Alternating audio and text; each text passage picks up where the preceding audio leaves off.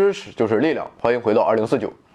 从胚胎时期神经细胞的产生，直到你当下看二零四九时的所思所想，我们的大脑几十年间一刻也没有空闲，数以千计的大脑神经元不停的活动，让我们得以不断思考、行动、学习，或者简单的说，让我们成为人。那么在人类的一生中，大脑又会经历哪些阶段，产生哪些变化呢？就让我们走进大脑简史。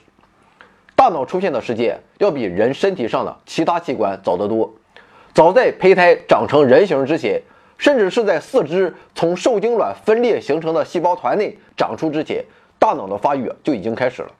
那时候的胚胎基本还和一颗米粒的大小差不多，一串神经细胞就已经沿其长度方向生长，一端形成了大脑，其余部分则形成了脊髓，也就是大脑和其他身体部分之间的中继。那么自妊娠的第二十八天起，位于这串神经细胞，也就是神经管壁上的种细胞，开始制造神经元宝宝。虽然它们还图样啊，但不要小瞧年轻人，因为它们终将成长为未来的脑细胞。种细胞制造神经元的速度会越来越快，并在第三到第五个月之间达到顶峰，速度高达每秒三千个神经元。这些制造于神经管内侧的神经元，会借助于一种像绳索一样。绷在神经管内外壁之间的，类似于升降机的细胞，到达神经管表面，并层层排列啊，就像砌墙的砖头后来居上一样。那么后道的神经元会叠在先道的上面，就好像神经元的流氓千层蛋糕。不过此时的神经元还没有任何差别。当然了，变化即将发生，因为这些层层叠叠的细胞马上就会变成真正的大脑。而不同脑区内的神经元则将被赋予不同的功能，有的用于控制肌肉，有的用来处理来自眼部的图像，还有的用于记忆等等等等。尽管这些细胞仍然只是被堆在一起的，但它们已经奇迹般的具备了成熟的形态，并开始制造履行未来职能所需的分子。那么，它们是怎样预知自己未来的职能呢？这是因为神经元内基因的表达。就取决于该神经元在这个千层蛋糕中所处的位置，神经元所处的层不同，其基因表达及生长方向也不同。当然了，要想真正变成人类大脑，上面这些还远远不够，因为孤立的神经元还什么也不是，只有形成网络的神经元才可以对我们的大脑信息进行编码和记录，并形成我们的动作、情感和思想。那么神经元之间是靠什么形成连接的呢？答案是位于神经元顶端的神经树突。实际上，当神经元在神经管外侧就位后，大约自第七周起，树突啊便开始长出。成千上万的神经树突，使得该神经元能够接收来自同样多的其他神经元的信号。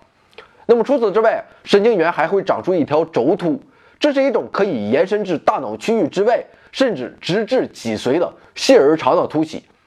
那么轴突的各个端点，也就是轴突中末，会与其他一些神经元的树突相连。如果说树突的作用在于接收信息，那么轴突的作用则是输出信息。那么就这样，神经元、轴突、树突一道共同构造了无与伦比的复杂网络。那么到此为止，神经元与连接均已具备。那么大脑什么时候开始正式启动运行呢？关于这一点，目前仍然是个谜。科学家现在唯一掌握的线索是，胎儿在妊娠的第二个月就开始活动，首先是头，然后是胳膊和腿。虽然这只是大脑很原始的部分控制下的反射，但他们至少证明了大脑已经开始控制身体。在某种程度上，这些动作是对脊髓上掌管肌肉收缩的运动神经元的锻炼，而这种肌肉活动反过来又会给予大脑许多新的感觉。在处理这些来自身体各处的信号的基础上，大脑创建了最初的身体控制程序，比如控制实时体位或肌张力的程序。那么，在第四个月到第五个月之间，胎儿的听觉、视觉、嗅觉也开始觉醒。这些新的刺激会对大脑进行预热，随后思考机器便将面临实战检验了。而这实战便开始自出生那一刻。那么，在出生时啊，新生儿的大脑已经具备一千亿个神经元。而且这些神经元极其宝贵，因为它们几乎不可再生。当然了，到目前为止，大脑的发育还远未结束。虽然新生儿的大脑体积已经达到六百立方厘米，是成年黑猩猩的两倍，但直到六岁啊，大脑才会发育定型。那么这又是怎样一段故事呢？请看下集《大脑简史》，广泛学习。回到二零四九微信订阅号已全面升级，微信搜索“回到二零四九”或 “back to 二零四九”，阅读节目文本，还有更多惊喜，精神的、物质的，还有你懂的。